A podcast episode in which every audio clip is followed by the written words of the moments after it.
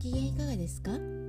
クリスチャンボイスジャパンのナビゲーターを務めますミクニです。この番組はイエス・キリストを信じたクリスチャンがどのようにイエス・キリストに出会い信じるに至ったかまたクリスチャンとして人生を歩む中での奇跡や祝福を通して本当の神様を証言する番組です。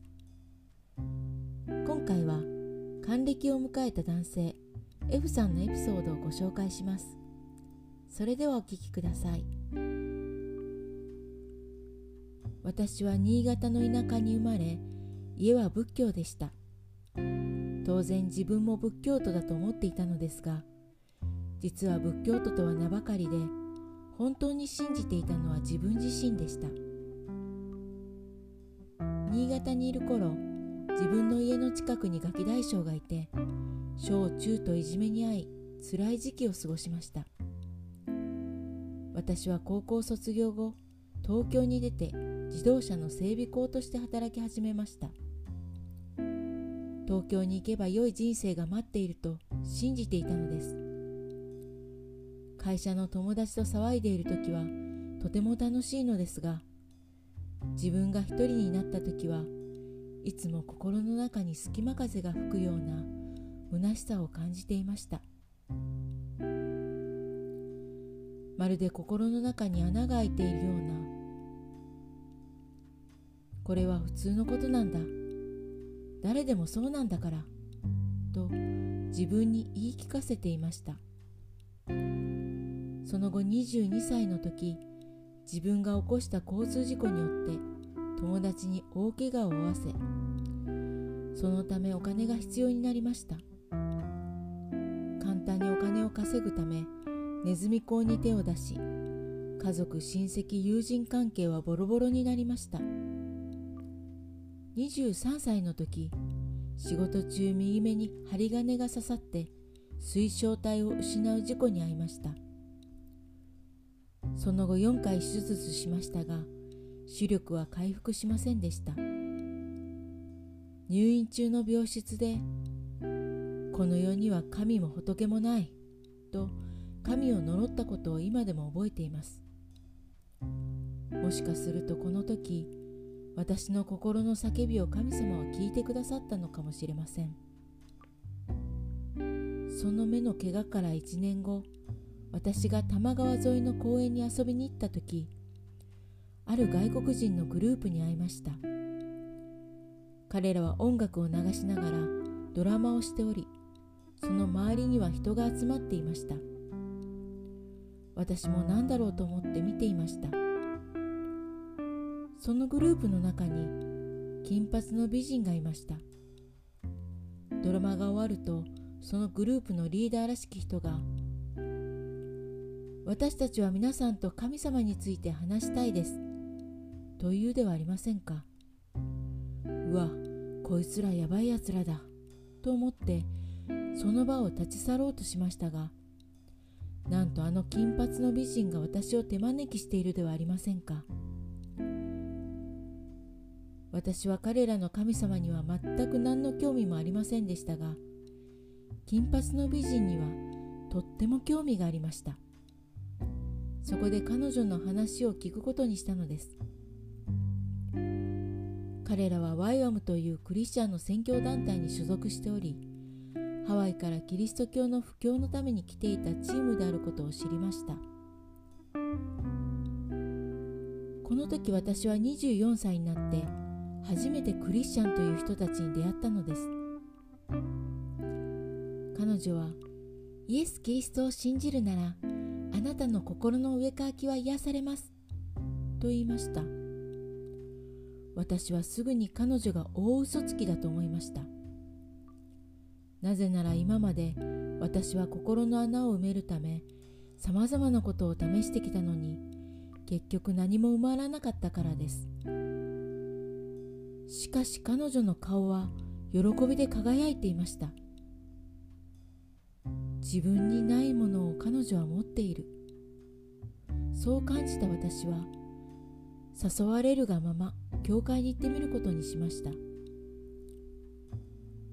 私はその当時進化論を信じていたので神様がこの世界を作ったという話はおとぎ話のように聞こえましたしなぜ約2000年前に死んだキリストが今の私の罪を負えるのかなど理解できたことより疑問の方が多かったのを覚えています。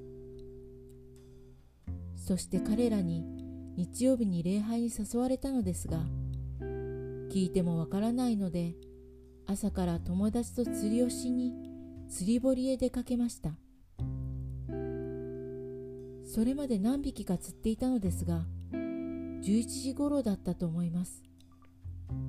当たりがあったのであげてみるとなんと魚の目に釣り針がかかっているではありませんか。自分が目の怪我をしていたこともあり嫌な予感がしたのですがまあ当たりが悪かったのだろうと思って釣りを続けました。また当たりがあったので上げてみるとなんとまた魚の目に針がかかっているではありませんか。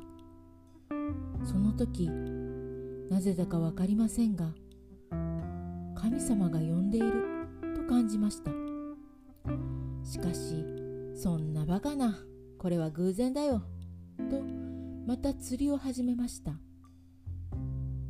また当たりがあったのであげてみるとなんとまた魚の目に針がかかっているではありませんか。その時何かに呪われていると感じ気味が悪くなり釣りをする気分ではなくなりました。一緒にいた友達に相談すると「教会に行った方がいいんじゃない?」と言われ釣りをやめて教会へ行くことにしました。教会に着くともう朝の礼拝は終わっておりましたがチームの人たちはまだ教会にいました。そのことを彼らに話すとそのチームリーダーが今神様があなたを釣られています。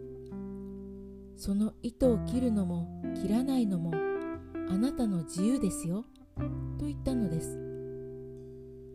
その時私はこう思いました。確かに私には罪がある。イエスを信じれば私の今までの罪がチャラになる。これはいい話だぞ。しかし宗教は嫌だな。そうだ。今信じておいて罪は許してもらおう。その後でキリスト教がああしろこうしろとうるさく言ってくるならすぐにやめてしまえばいい。そこでイエスを救い主と信じることに同意しイエス・キリストを信じる祈りをしたのです。ああこれで終わった。と思ったらそのチームリーダーはすぐに洗礼を受けるよう強く勧めてきたのです。え？信じるだけじゃダメなの？洗礼って何？その後洗礼のことを説明されまあ受けておいても悪いもんじゃないかもなと思い教会の風呂場で洗礼を受けました。着替えはチームメンバーから借りてバスタブの中に全身浸かるのではなく牧師が風呂桶で頭から水をかけるという洗礼でした。クリスチャンの彼らに出会ってから洗礼を受けるまで1週間もかかりませんでした。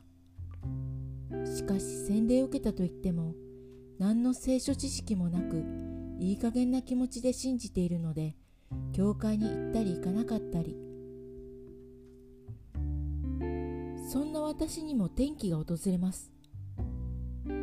会社の慰安旅行で悪いと分かっていながら大きな罪を犯したのです。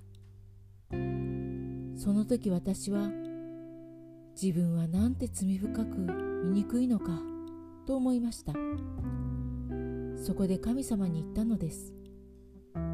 神様私は醜い人間です。あなたの愛を受けるにふさわしい人間ではありません。どうか私から離れてください。と。するとどうでしょう。神の愛が注がれていると感じたのです。え？なぜ私を愛するのですか？私はあなたがするなと言ったことをしたのですよ。どうか醜い自分から離れてください。とお願いしたのです。するとまた神の愛が滝のように注がれていると感じたのです。私の中から怒りが湧き上がってきました。人が不当な扱いをされると怒るのと同じ原理です。私は怒りながら私はあなたがするなと言ったことをしたんですよ。どうかこんな醜い自分から離れてください。と言いました。すると今度は神の愛が波のように押し寄せていると感じたのです。私は泣きに泣きました。聖書のローマ人への手紙2章4節にこんな言葉があります。神の慈しみ深さがあなたを悔い改めに導くと。その時からです。この愛なる神についていこうと思ったのは。これが私がイエスを救い主と信じイエスに従うと決意した証です。いかがだったでしょうか？次回もお楽しみに聞いてくださるすべての人の上にイエス・キリストの祝福がありますように。